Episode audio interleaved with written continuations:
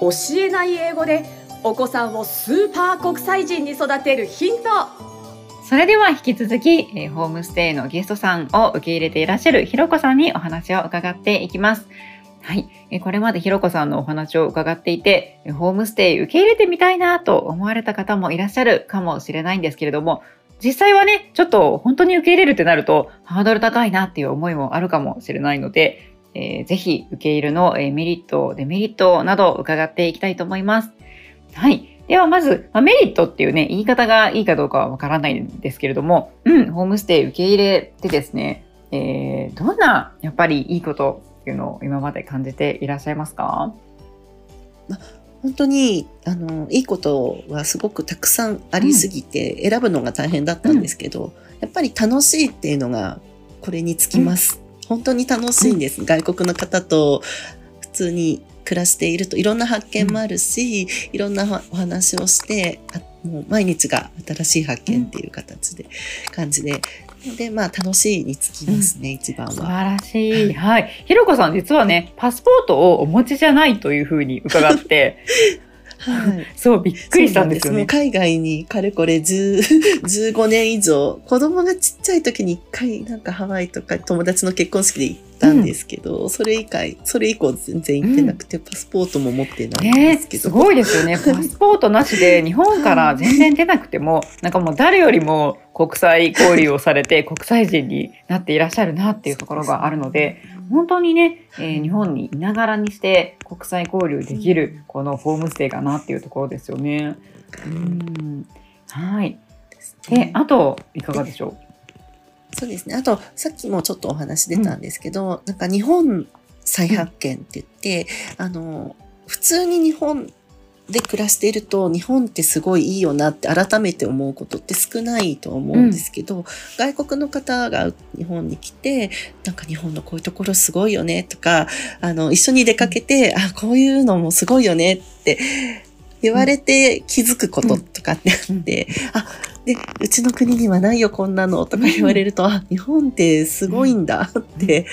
あと季節あのもちろん設備とかもそうなんですけれども、うん、季節ごとにいろんなあの行事があったりするじゃないですか、うん。はい、そういうのも季節を感じることができる、そういう行事が、あの一つ一つ私たちにとって当たり前のことがすごいよねって言われると、うん、日本って素敵なんだなって改めて日本を再発見できるところもいいなって思います、うん、そうですね。本当にそうだと思います、はい、なんか日本をこう出るとすごくね日本のいいところが急に見えてくるなっていうところがあってやっぱりずっと日本にいるとそれが当たり前かなと思ってしまって、あまりこう価値をね感じなかったりするんですけれども一歩外に出たり海外の方のお話を聞くとすごいんだなっていうところで私もこの間たまたま河口湖に行った時に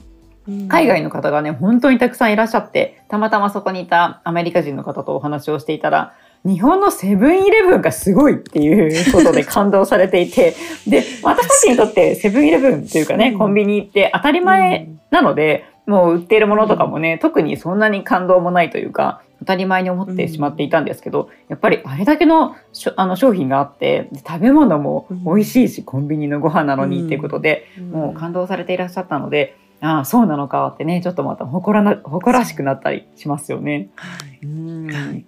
はい、ありがとうございます。ね、あと、いかがでしょう？そうですね。やっぱり、あとは、あの、200人、あ、我が家では200人以上の方を受け入れてきたので、本当にいろんな人が来たんですけれども、あの、勝手なイメージで、アメリカ人はみんなフレンドリーとか、ドイツ人だからみんな綺麗好きとか、それぞれの国に対するイメージとかは皆さん多分あると思うんですよ。でも結局は国関係なく人それぞれっていうことが、あの、よく分かって、うん、で、もう外国の方でもなかなか物事をはっきり言えない人とか、察してちゃんみたいなこともいるし、だからこの国の人はこうだからっていう考え方自体が違って、多様性の受け入れが、あの、しやすくなったていうか。はい。うん、なるほど。そうですよね。まあ、どうしても、こう、なんとか人はこうだからって思いがちですけれども、この間ね、実施した Learn from Kids っていうイベントがあって、まあ、そこに来てくださったひろこさんのところにホームステイされていた、まあ、ヘイリーちゃんっていうアメリカ人の方がね、すごく日本的で驚きましたもんね。うん。なんかもう、アメリカ人の方ね、割とマスクとかあんまりしない方が多いんですけど、もうヘイリーちゃんはね、うんとにかくもうマスクがしたいっていうところとか、本当にもう日本的だなっていうところがあって、なので、もう一概にね、この国の人だからこうって思っちゃいけないんだなっていうところもね、いろんな外国人の方とあの接すると感じるところですよね。うんそうですね。はい。ありがとうございます。そう、もういいところはね、多分本当にたくさんあるだろうなというふうに、えー思いますけれども、逆にこう、デメリットという言い方が、えーいいかどうかはわからないんですけれども、うね。うん、何かこう、えー困ったことですとかね、そういうのはありますか、うんあまあ、ちょっと意外かと思うんですけど、なんか、英語が雑になってしまいがちうん。なんですね。うんっていうのが、やっぱ日本に来る外国の方は日本語を勉強しに来ている方が多いので、あの、まあ、基本的にそんなに日本、あの、英語で話すっていうよりも日本語で話すことも多いんですけど、最初は全然わかんなかったりとかするので、うん。私の拙い英語で話したりするんですけど、大体分かってくれるんですよ。私のなんか、とてもブロークンイングリッシュでも。で、そうすると変な自信がついちゃって、え、こんな英語でも通じるんだっていうのがずっと続くと、なんかすごい英語がだんだんすごい雑になってきてるな なるほど。思って、まあ、はい。それは英語が適当いや、それはデメリットなのかメリットなのか分かりませんけどね。つまり、あの、コミュニケーションできるんだって自信がつくってすごく大事なことだなって思うので。うん。だから多分文法的な英語は正しい文法は身につかない。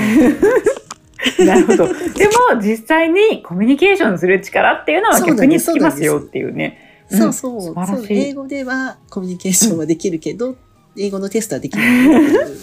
素晴らしいことだと思います。もう一番大事なところですよね。うん。はい。あとはね、やっぱり人のね、お子さんを預かるプレッシャーっていうのはね、ありますよね。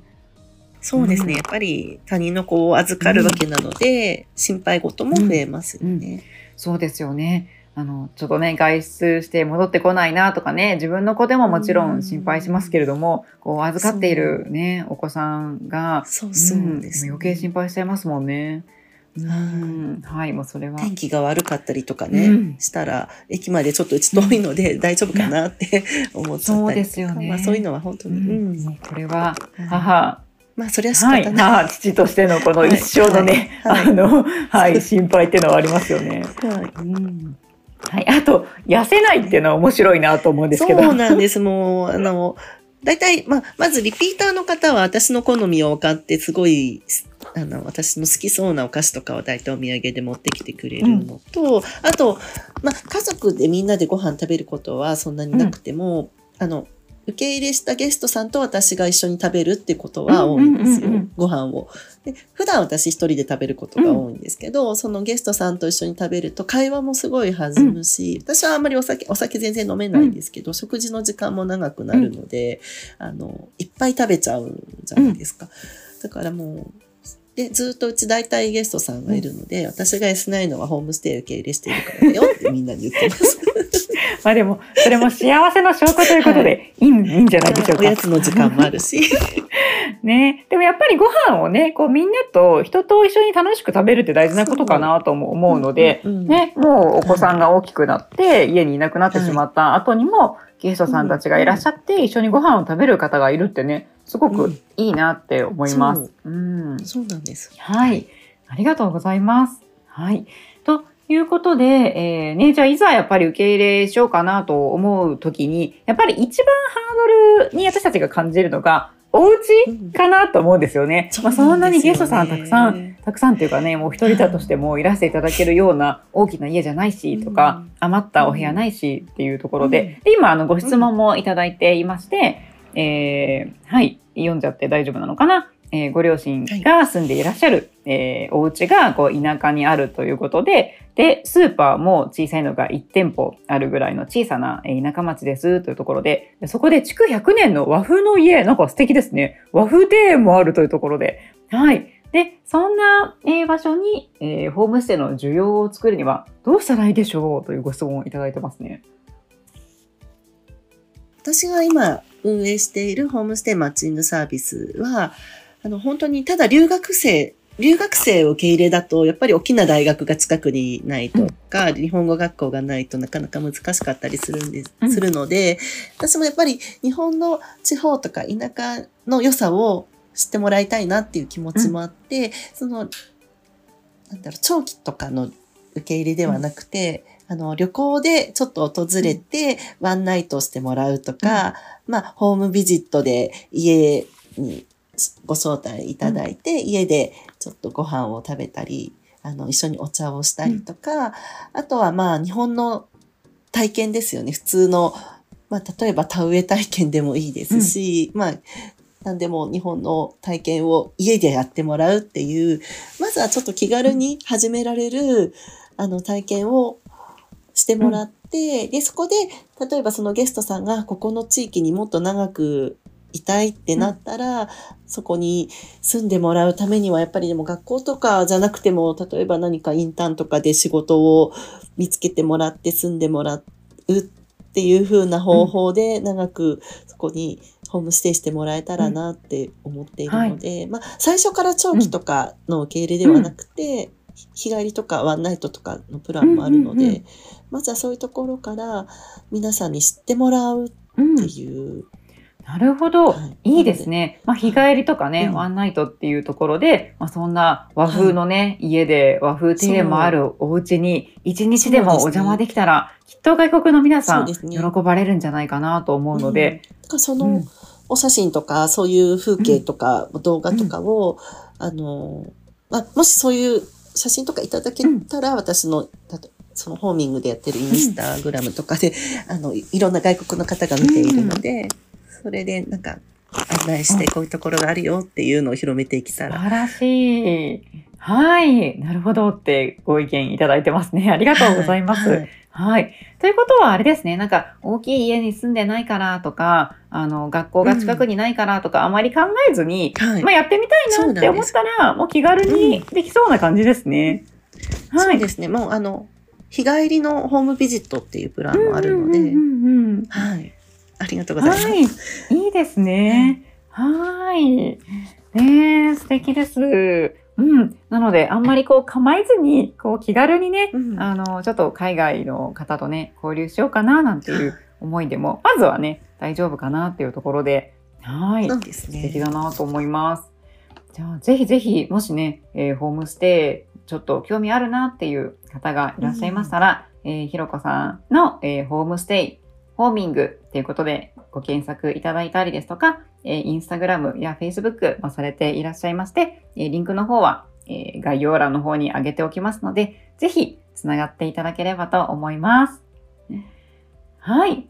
そうですね。もう本当に、え気軽にご相談いただけたらと思います。うん、本当にね、条件は後からですね、とコメントもいただいていますけど、やっぱりまずはね、やってみたいなっていう気持ちがね、何でもそうですけど、大事だなというふうにそうなんです。思いました。そうなんです。はい。ありがとうございます。えー以上、えーひろこさんにホームステイの魅力を伺ってまいりました。じゃあ最後、ひろこさんから一言いかがでしょうか？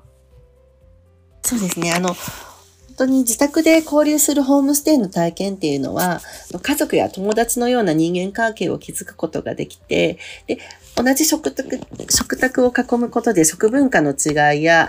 習慣、考え方をお互い直接肌で感じることができます。ゲストの方々はホームステイ体験を通して観光旅行では味わえない文化や習慣を知ることができ、で、地元の方と友達になることもできます。でホストファミリーもまた自宅にいながら遠く離れた異国の文化に触れることができて、気軽に国際交流を楽しむことができます。コロナで2年、2年半、ほとんどゲストがいない状況でしたが、今は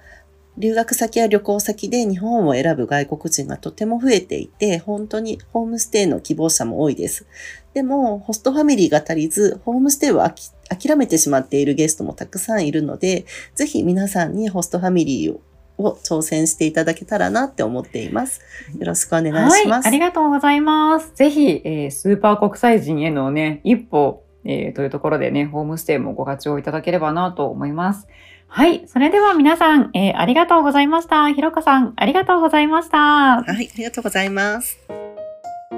今週も最後までお聞きいただきありがとうございました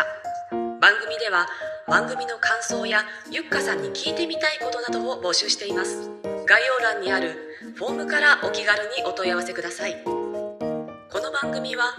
提供一般社団法人ペアリド英語ペアリーディング協会制作協力ライフブルームドットファンナレーション水野あずさによりお送りいたしました。